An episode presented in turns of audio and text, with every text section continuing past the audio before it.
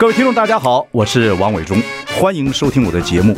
我的节目名称是那个，哎，哎，呃呃，我我说到哪里了？对对对对，我节目就叫，哎，我说到哪里了？很高兴跟大家见面。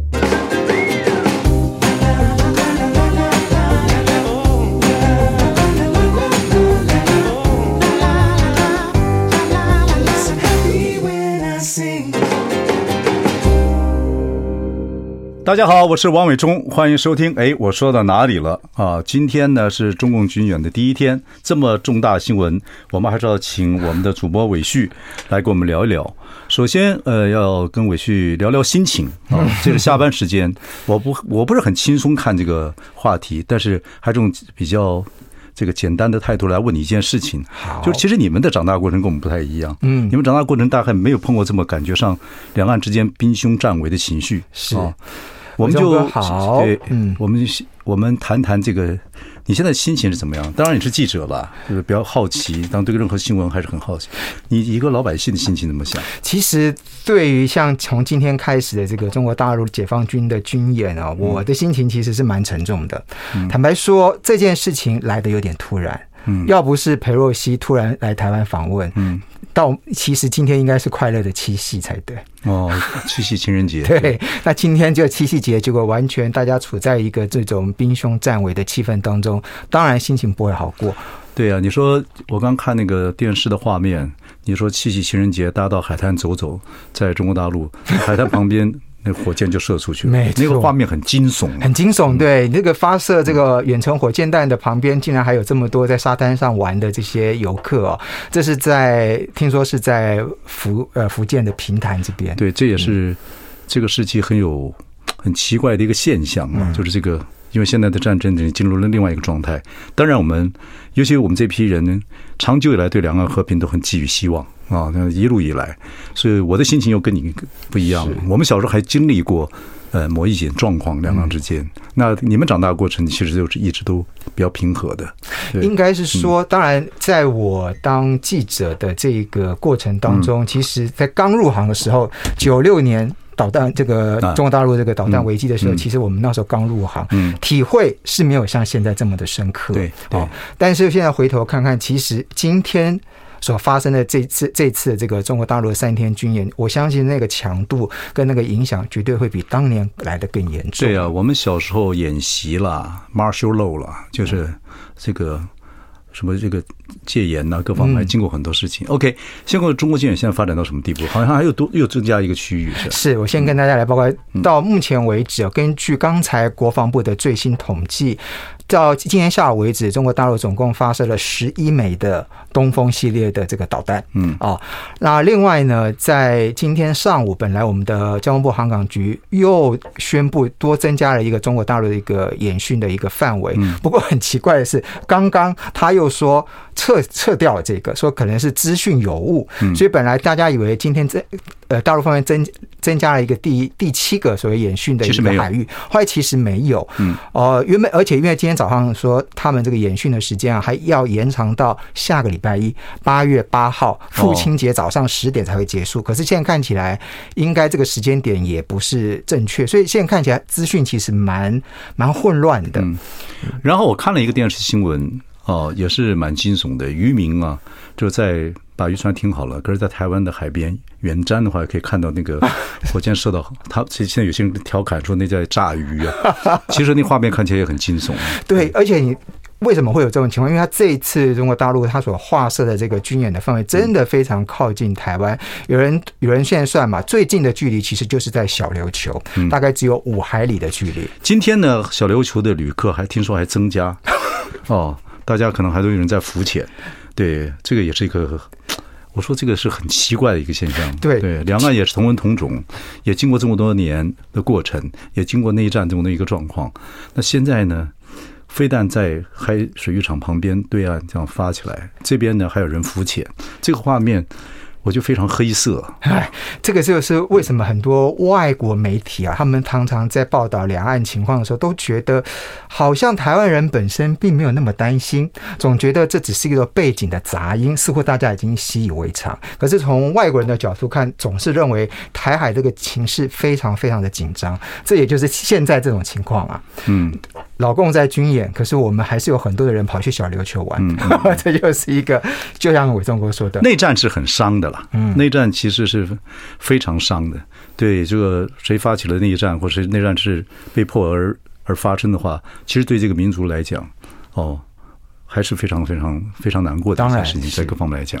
不过现在的状况，你怎么讲都都很难讲，也不知道是怎么样去说这些事情，等等等等，就看他怎么样继续的发展。有些事情跟你不是操之在己，没有错，也不是操之在自己老我们这个老百姓的这个嗯。这个手里边啊，可以看政府，你只能看政府看怎么一步一步发展。其实你看台湾股市今天的表现，其实大家似乎已经习以为常。今天只有下跌，最后下跌七十四点。虽然成交量不高，但是可以看得出来，以往如果说碰到这种中国大陆大规模军演啊，台北台北股市应该都会下到无量下跌。对，我但我觉得政府或有一些呃，就说。自己认为独派的这个选民来讲，其实对一些呃不同的声音，比如统派也好，或者赞成和平统一的这些这些，嗯。这个所谓的同胞来讲也好，不能排完全排斥这种声音。说不好听话，如果这边只是一言堂的话，我看战争早就爆发了。是对对对。其实台湾还好，是因为它是个民主社会，那大家有不同的意见，有着不同的意见，它的发展就会不太一样。所以希望大家能够容许不同的声音，否则一下把它打成中国同路人，这个东西其实就你们就没有没有回旋的地方了。你没有选择，一个土地上没有选择的话，你就变成一个民族主义哦，就民粹，那其实是很危险的一件事情。是对对对对对。对，好，然后呃，这个佩洛西现在到韩国去访问啊，然后韩国的其实状况，还有北韩，也有中国大陆做生意，各方来讲，他的状态跟台台湾很相像哦。可是他领导人这个尹锡瑞他就不见这个佩洛西哦，可能他有他的考量。是对，那你看这个事情呢？是我现在如果我今天是佩洛西的话，我一定会感觉到什么一下从天堂掉到地狱了。嗯，这个这个台湾跟这个南韩对待我的感觉怎么差这么的多？嗯啊。今今天这个。裴洛西到南韩，其实他只有两个行程。上午是见他们的国会议长，下午呢要去这个板门店。嗯啊，因为上次呃五月的时候，他们的美国总统到南韩并没有去板门店。那这一次佩洛西有去板门店，但是佩洛西这个美国第三号人物到了南韩，竟然南韩的总统尹锡悦竟然跑去休假，说这个假呢都已经排好了，而且正好就卡在这个这个这个佩洛西到访的时间。他不他也不用别的理由哈，对。你不要说二次感染，然后干嘛还不用别的理由，就是 take a vacation。对，不过在大家质疑他的情况下，今天下午呢，这个南韩的总统府说有啦有啦，我们在两点半的时候还是有跟裴洛西通话，通了四十分钟。最吊诡的是，尹锡悦明明人就是在首尔，嗯，他没有去哪里，他就是在首尔，但是他就是不愿意跟他面对面。所以这也是蛮有趣的。对，对裴洛西来讲。呃，佩洛西本来的个性，我说我这次看了很多资料，不倒不是从他从他那个个性来看了很多资料等等，他做事的方法来讲，他这次如果在韩国没有这么高的接见规格的话，就是你讲的，可能一下从天堂掉到地狱，嗯，老太太可能心情不太好，对，哦，可能会是这个状况。不过我觉得他可能在到访之前，可能已经，我相信他已经知道是这样子的一个接待规格了，对，必须的了，你要那个这种。到了这个规格的时候，或怎么样的状态，必须要做态一个什么样的方式？生气就难看了。不过问题是，大家本来就认为他此行五天访问五个国家，最这个最精彩的这个一一这个一场表演就是在台湾嘛。那反正这个最高潮的戏已经演完了，接下来到韩国跟日本，其实大家的期待也没有那么的高。对啊，对啊，这个毕业旅行非常仓促啊。人家说他是任性之旅，上车睡觉，下车呃那就吃饭啊，有点紧张。说回来，这个现在比较有有意思的事情是，美国半导体晶片要做的这个，现在这个拜登要做个 Chip Four 啊，就是晶片四方联盟。对对对，其实就是美国、日本、韩国跟台湾，其目的就是希望让中国的晶片这个市场不要有这样这么大的扩张的势力，等等等等，对不对？这个事情发展怎么样？好，到我们台湾是一定参加的，对不对？当然，因为以台湾的这个台积电、联电、力积电等等这些晶圆代工大厂，目前在这个不管是在成熟制程还是先进制程上面，都超过大概有四成以上的这个市占率啊。所以美国当然要拉拢台湾，可是，在南韩这部分，他所考量的就比台湾多更多。对啊，韩国几乎有百分之三十九啊。对对，跟大中国大陆主要就是因为南韩这个三星还有海力士这两大集团在中国大陆的投资非常的多。嗯啊，三星在西安有厂，他们在海力士是在无锡有厂。嗯啊，另外他们也有在中国大陆也有封装厂。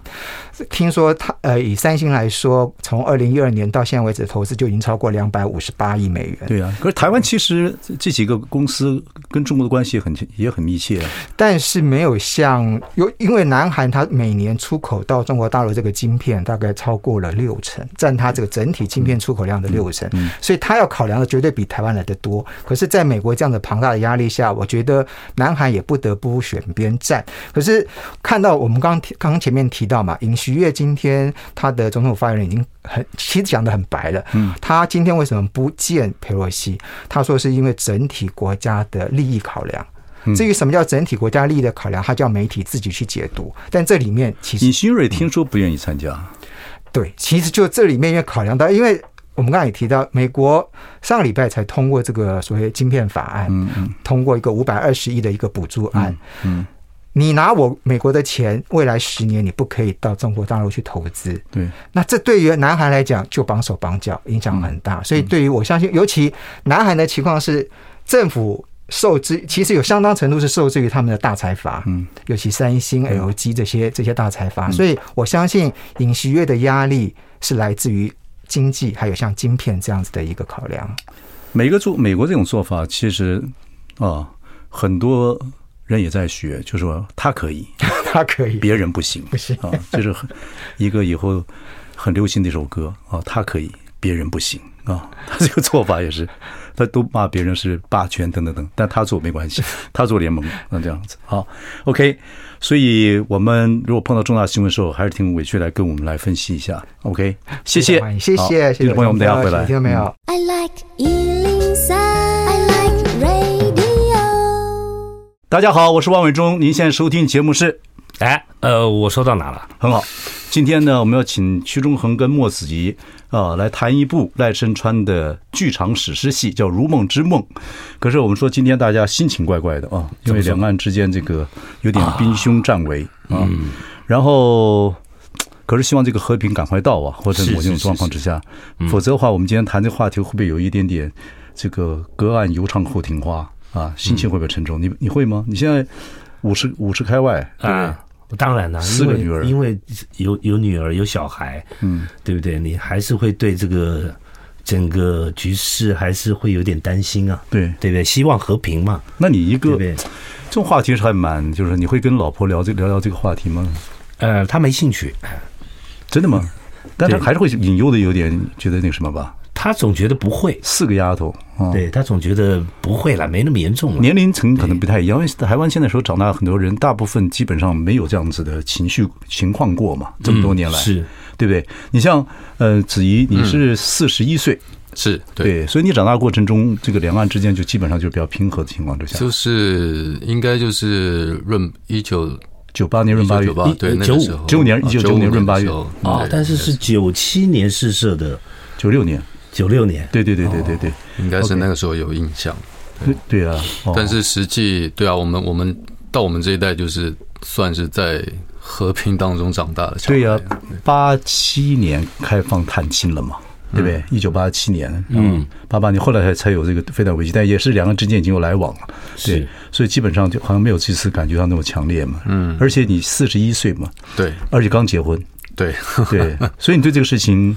有没有看？呃，当然就是会关心、会了解，然后，呃，但是因为像我我的朋友，就是包括不管是在台湾，或者是说，其实在在大陆有一些亲戚在，嗯，然后也有在香港的朋友，所以其实朋友们大家都会互相讨论一下这样子的讯息，嗯。但是因为在台湾，我觉得比较比较难能可贵的就是有很多不同的意见可以表达，嗯，然后大家有不同的立场跟看法，嗯嗯。但是其实到我们这个年纪，会嗯会稍微比较理性的去感受每一个不同的意见，嗯，对。但是其实对我们演员来讲，最重要当然就是。呃，因为我们有空间可以表演，然后有舞台可以表演，这是对我们来讲是最重要的。嗯嗯嗯。那除此之外，就是我们只能期望啊，就期望这片土地就还是平安了。嗯。嗯。四十一岁讲话比你成熟，是是当然。好，我们来谈谈《如梦之梦》这部戏。这部戏我没有看过。嗯，那赖导赖声川的戏呢，我大概都看过。这部戏我没有看过。这部戏一演要演，这次要演，他这个不是不是首映了啊？在台湾第几次演？在台湾应该是第四次嘛？第三次还是第四次？对对，应该是第四次，第四次是吧？第四次，记忆力比你好。不是，他 有曾经参与过，曾经参与。那个时候他是工作人员，对，还在学校。对对对对，那很小的时候。对。对对，嗯。然后《如梦之梦》那时候，呃，这这次是是第一次跟赖导合作舞台上面，是。OK。那。那呃，这个屈中恒跟赖导的合作就多了，是。说相声、宝岛一村，哦，还有这次《如梦之梦》啊，这部戏长达八个小时，嗯，呃，一天演一场，对，在国家戏剧院什么时候开始？呃，十二月二十七号，一天就一场，对，很酷哦。对，你们已经首演是星期一哦，十二月二十七号。赖导是为什么安排在星期一首映？这个我实在是不清楚为什么。要在星期一首演，对赖导，赖导想法无人能晓，真的只有他自己清楚。赖导对赖导指导就是赖导，赖导主笔赖就是赖导啊，所以对一个戏要做八个小时，嗯，我想听众朋友可能对这个戏的长度跟内容有点兴趣，你们两个是谁会讲的比较清楚？我从我说实在话，我从年纪跟各方面来看，徐中恒。应该讲的比较清楚，我讲的一塌糊涂哎，真的真的，我只讲的不清楚。你跟伟忠合这么久，每次每次蕊的跟正式来不一样。好，好，子怡也曾经这个啊，这个做过这个戏的有一些幕后哦，这是第一次跟这个赖导合作。嗯，如梦啊，这个如梦似梦，如梦之梦，如梦之梦啊。我们现在是二十六分啊，有几分钟，你稍微讲一下这戏的。内容是怎么样？八个小时，对，你要你三分钟讲完。其实这个戏的结构有一点点复杂，嗯，但是因为就像它的名称一样，《如梦之梦》，所以它其实好像。呃，是很多人的梦串在一起的，但是串在这个串起这个梦，最主要有一个主要的角色，嗯，那就是我饰演的，呃，他只有一个代号叫做五号病人，五号病人，对，那为什么是五号？是因为刚好在那个医院里面有五张病床，然后我是躺在第五张病床。他这个戏是不是跟他的嗯，跟藏传佛教有点关系？对，因为他跟他太太赖导跟他太太两个人对藏传佛教非常虔诚，嗯啊。好，好像跟藏传佛教很想讲这个属于中阴身了，嗯，就是人生死之间中阴身这样子的，他有这样子情绪吗？嗯，其实他呃里面还有一个隐喻，就是呃庄如梦的他的一一个梦，就说呃他可以透过他的梦来创造下一个人生，所以就算他在监牢当中被处死了之后，他其实已经在他的梦中重生了。所以复杂了，对，讲到这儿我就不懂了。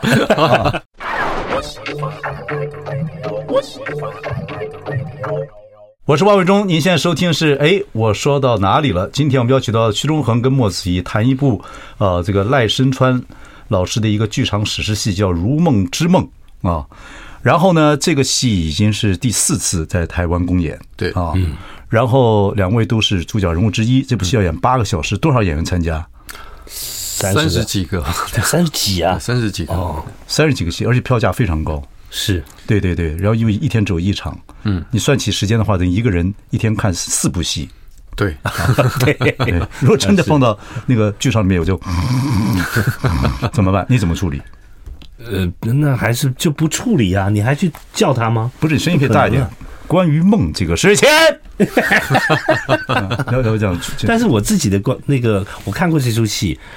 我自己的经验，我我第一次演，我第一次演。哦，，OK，对，我是呃第一次在乌镇看的，哦。然后我是特别飞过去看的，嗯，然后前前一天我还睡了两个钟头，因为工作的关系，然后第二天一早就飞飞飞过去，我想完蛋了，睡两个钟头，然后八个小时的戏，我一定睡着，睡着一定很难看，嗯，对，对对，睡着一定对，而且而且在你你打你打呼你打呼啊，呼吸不过，你会那个呼吸终止，嗯，但是没有哎、我没睡着，然后一直被这个戏吸引着。哦，真的，当然了，我说赖声川还是大师了，对他的戏还是会有他那个那个嗯状状态。不过你们两个，我们刚才我们时间还剩下呃二十多分钟，但是两个都没有把这个戏的精髓讲得很清楚。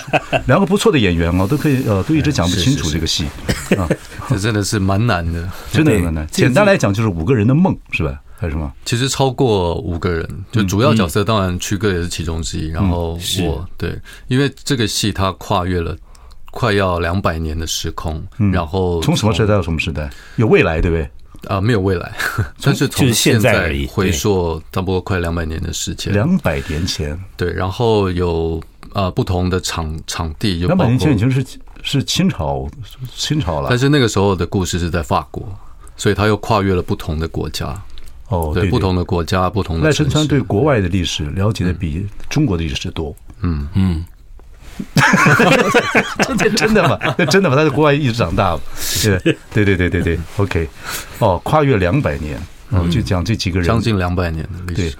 对，有一部戏叫《战火战火浮生录》，哎，是啊，也是讲大那个二大战的之后，就每个人的这样错综的这个关系等等等，这种东西是要花时间去讲的。嗯，就是可能你跟我的缘分，可能在下一个空间里面又在串。对对对，邱中恒，你跟我我们两个，你那么小的时候，二十几岁认识我，对，是现在已经认识我们两个认识几十年了啊。是那你这样子猛一想，像你跟我大概是上一代我们什么样的缘分？你不能思考太多，你一思考，上帝就笑。上一代我们什么缘分对，差不多，你感觉。我们的因为我们的这个出生背景都差不多，都是眷村长大的孩子，嗯，对呀、所以你梦里有没有过我？呃没有好，你回去吧。没，就是没有缘分。没有，但是我很庆幸，呃呃，我是呃现在跟伟忠哥比较熟，嗯，我要是年轻的时候跟你认识，我早就被你骂死了。不会了，你戏那么好，我一直说你已经是很棒的演员了。但是我觉得台湾整个演艺圈，甚至华人演艺圈对你还是低估。我发誓讲真的，是吗莫子一戏也好，是从小演技演的也好。谢谢。对，谢谢谢谢谢谢。所以你看，我以前是不是可能是你的爱人？你这个，你很鄙视我，在《如梦之梦》里面，你鄙视我。我没有，我没有，我不知道该怎么讲。这是你可以叫我爱人吗？这个戏横跨两百年，讲这个这这这么多人，他们之间互相错误没有关系。嗯，对，是从第五号一个病床里面第五号人，他快他是不是已经快第五号病人是不是快接近中阴身？是在生死之间开始梦游，是做梦是，似梦之梦的梦游。他其实就得了一个呃，现在讲起来有点敏感的病，就是他一直发烧，然后找不出病因，然后医生也考量宣判，那个时候就 COVID nineteen，对，因为呃，这个是现代的，这是现代就是呃，但是也是一段时间，差不多两千年左右，对，这个这个病人，嗯，然后医生已经宣判呃。可能寿命也剩下不多了，嗯，然后他就是哦，那我就开始去旅行吧。他就是到各地开始去漫无目的的自我放逐，因为也没人救得他，救得了他。两千年这么一个病人啊，对，然后呃，他到了法国之后，就碰到了一个呃。不承认自己是中国人的中国人，嗯，就那个时候可能有一些，我觉得现在也是啊，有些人到了，不管是移民或者说去了另外一个地方，他想要放弃自己原有的身份，嗯，想要变成另外一个人重新生活，嗯，然后碰到了这样的一个呃不承认自己身份的一个一个。奇特的女子，然后开始跟她一起再继续在法国旅行。嗯，然后这之中就会呃碰到呃算是曲曲哥演的一个很主要的角色。嗯嗯，那他这个角色最主要的故事反而是在发生在中国。嗯，那他在那个时期两百年呃不就是现在的中国，对两两千年的时候，啊算是在两千年之前嗯，对，就等于说是这个曲哥这个角色年轻的时候，然后他那个时候爱上了一个女子，嗯，这个女子呃，其实是在怡红院，现在那个时候的话，就是说在怡红青楼，青楼，对，这个是这个戏里面的一个最主要的女角，嗯，对，女主角，呃，叫做顾香兰，那是什么时代？那个应该是，那应该算是算是民国吧？对，算是民民国初年的时候。对。对。对对对对，民国初年，民国民国的时候。OK，民国初年的历史一路一直都很复杂，嗯，是在各方面社社会政治经济文化各方面非常复杂。OK，哦，然后这个再继续发展。对，然后就等于说曲哥演的这个角色叫王德宝，他在王德宝，对王德宝，他爱上了一个。呃，在青楼里的一个女子，嗯，但是她是这个青楼里面的花牌，就是很很很有名的一个呃铭记，就对。但是这女的很有义气，还是怎么样？对啊，她等于说不青楼多侠女，对，不让人呃不让人轻易的接近她。哦，对，那等于说曲哥这个角色是等于花了很长的时间，然后不断不断的投入了时间跟精力，才得见她一面之缘，这样。但是见了这一面之后，这个顾香兰就是这个名妓，他就发现这个这个是有在影音的，人家讲故事你要有表情跟动作配合，要不然我们怎么做直播？好的，还是要继续讲，赶快，我们快到时间了。就是我觉得这里面有一个很很特别的重点，就是顾香兰她碰到王德宝之后，发现嗯，我不能再见他了，嗯，因为他会害了王德宝，嗯，因为在青楼里面的女子就知道，呃，如果一个男人。赔进了爱情，他会毁了自己的一生。了解，好，对，我想那个花了那么多时间，这个戏还是讲不太清楚。不过，等一下我们再来继续聊下，必须要让听众朋友觉得有点兴趣啊！哎，演的很好。I like 我是万伟忠，您现在收听是哎，我说到哪里了？我们邀请是屈中恒跟莫子仪，聊的是赖声川一部新的这个要不是新的了，在台湾演过第四次他的一个剧场史诗呃的戏《如梦之梦》，八个小时三十几个演员呃，就一个导演他操纵得了吗？啊，对，然后呢，在国家剧院十二月要演出，呃，这个呃，屈中恒是个非常好的演员，这是没有话讲的啊。莫子仪呢，我看你那个《亲爱的房客》的时候。被你感动，嗯啊，这个你十几岁就开始在小剧场啊，各方面这样子一路走啊，不错，一个演员，小时候又混太保，又这个又这又演戏，很啊，累积了很多厉害的灵魂。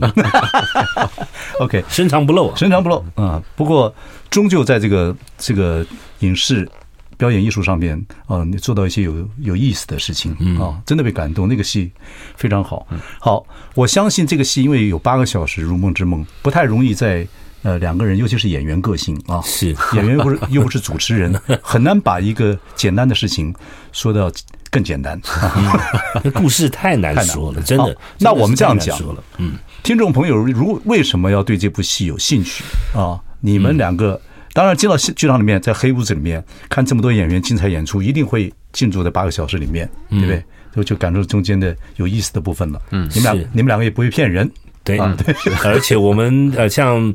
莫子仪参与过这一出戏啊，那我是看过这一出戏。我们这样子好了，我们我我我们以这个听对观众观众的角度来来讲好了。观众为什么要进去？对，我觉得第一个就是它是个呃，这一次三百六十度环形的舞台，观众坐在中间，嗯呃，演员在他的四周演出，这个就是一个非常特别的。这有什么了不起？我们眷村榕树下每一天演这个三百六十度啊 啊！不是你们演八个小时吗？嗯，何止八个小时？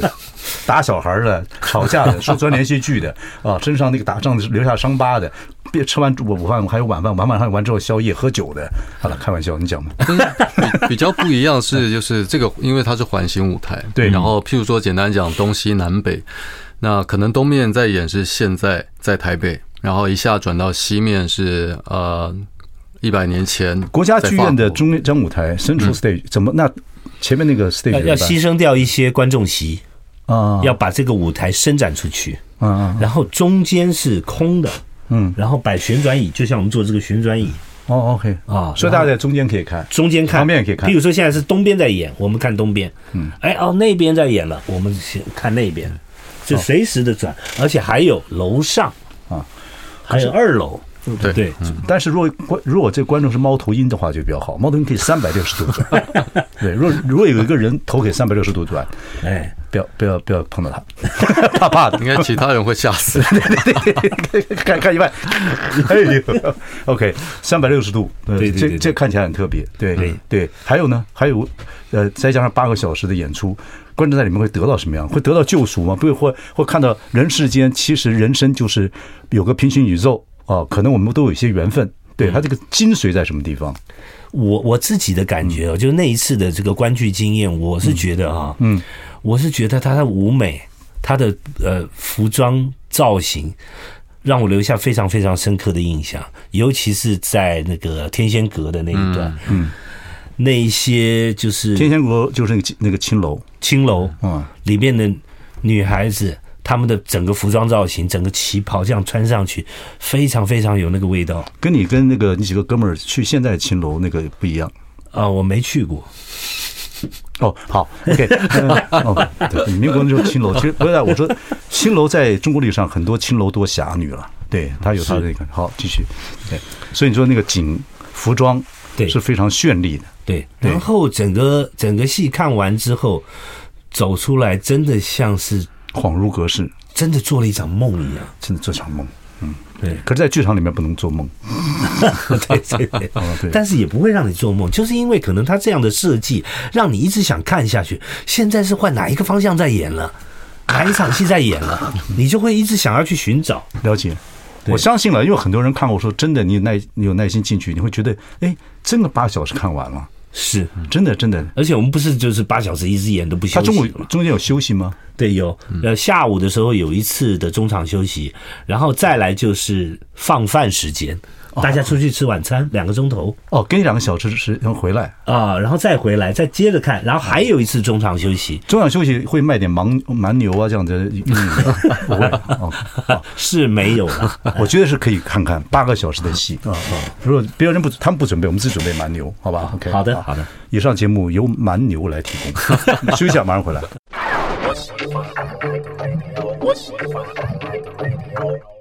大家好，我是王伟忠。您现在收听节目是哎，我说到哪里了？今天我们邀请到屈中恒、莫子仪，给我们介绍一部赖声川的剧场史诗剧《如梦之梦》啊。刚才我们说这个戏很长，八个小时，中间还要放饭，让大家去吃饭啊，对，然后不要喝酒啊，喝酒不开车，开车不喝酒。嗯回来之后呢，还要继续看，中间有两次休息，对不对？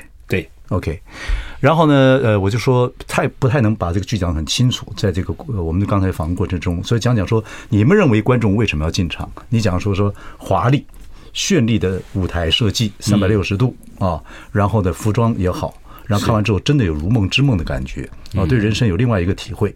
你说的还不够炫。这样观众还不会进去。哎呦，就差莫子仪的解释。莫子仪一定讲的更好。对，你认为呢？你作为一个演员来讲，你也做过这个戏的幕后啊，然后也现在就是挑大梁了，在上面演戏。是你的看法？我觉得另一点很有趣的就是，也是这个戏的主旨之一，就是赖赖老师在戏里面有提到一件事情，叫自他交换。什么？自他他交换，交换，他交换，自己跟他人。你看，像我这不是艺术，没有学过艺术人，听不太懂艺术家讲什么。自他交换，但是他的理论其实很简单，就是啊，像我啊生了一个莫名其妙不知道找不到病因的病，那最后这个医生他也束手无策，让他询问朋友说啊，最后可能试试看一些心灵方式的治疗，就是啊，这很简单的动作就是吸气跟吐气，哦，把呼吸做好。对，就啊，但是是对他人的，等于说我希望我可以把他的病痛留给我，然后我把我的快乐带给他啊，对，把 把他的病痛吸收过来，然后把我身上有的正向的能量或是快乐留给他。哦，对，这是其实也是戏里面一个很重要的一个题目。嗯，因为戏里面每一个人都有自己的生老病死，就像我这个角色，呃呃，发烧。不知名的病，然后老婆因为这样也离开他了。嗯，然后曲哥的角色王德宝，他爱一个女人爱了一辈子，然后甚至为了她自杀。嗯，然后呃，身体也因为他有了很大的残疾。然后每一个人都在戏中有有不一样人生的痛苦。那其实我们都会想选择逃避，或者是说我们是不是有更更好的未来等着我们？嗯，那。其实我在看，就算很年轻的时候在看的时候，就有这样子的感觉，就是这个戏好像他有一个很大很大的期望，就是希望我们每一个人活着都有了这些痛苦，可以借由呃，不管是这样的关关系的体验，或者说自我沉浸的过程，然后把自己的这些痛苦慢慢的释放，然后可以吸取一些正向的力量在自己身体里。OK，赖导导戏哦，到最后他都会有一个哲学情绪，嗯，这是赖导跟某些导演都会有的状态啊，可能会有哲学情绪。这个可能舞台剧里面留下这样子，就是你在看完戏之后走回的这个路径上面啊，可以想到一些事情。呃，莫子仪也演过林奕华的戏嘛？啊，是你跟林奕华的导演长得有点像，很多人是不是这样说？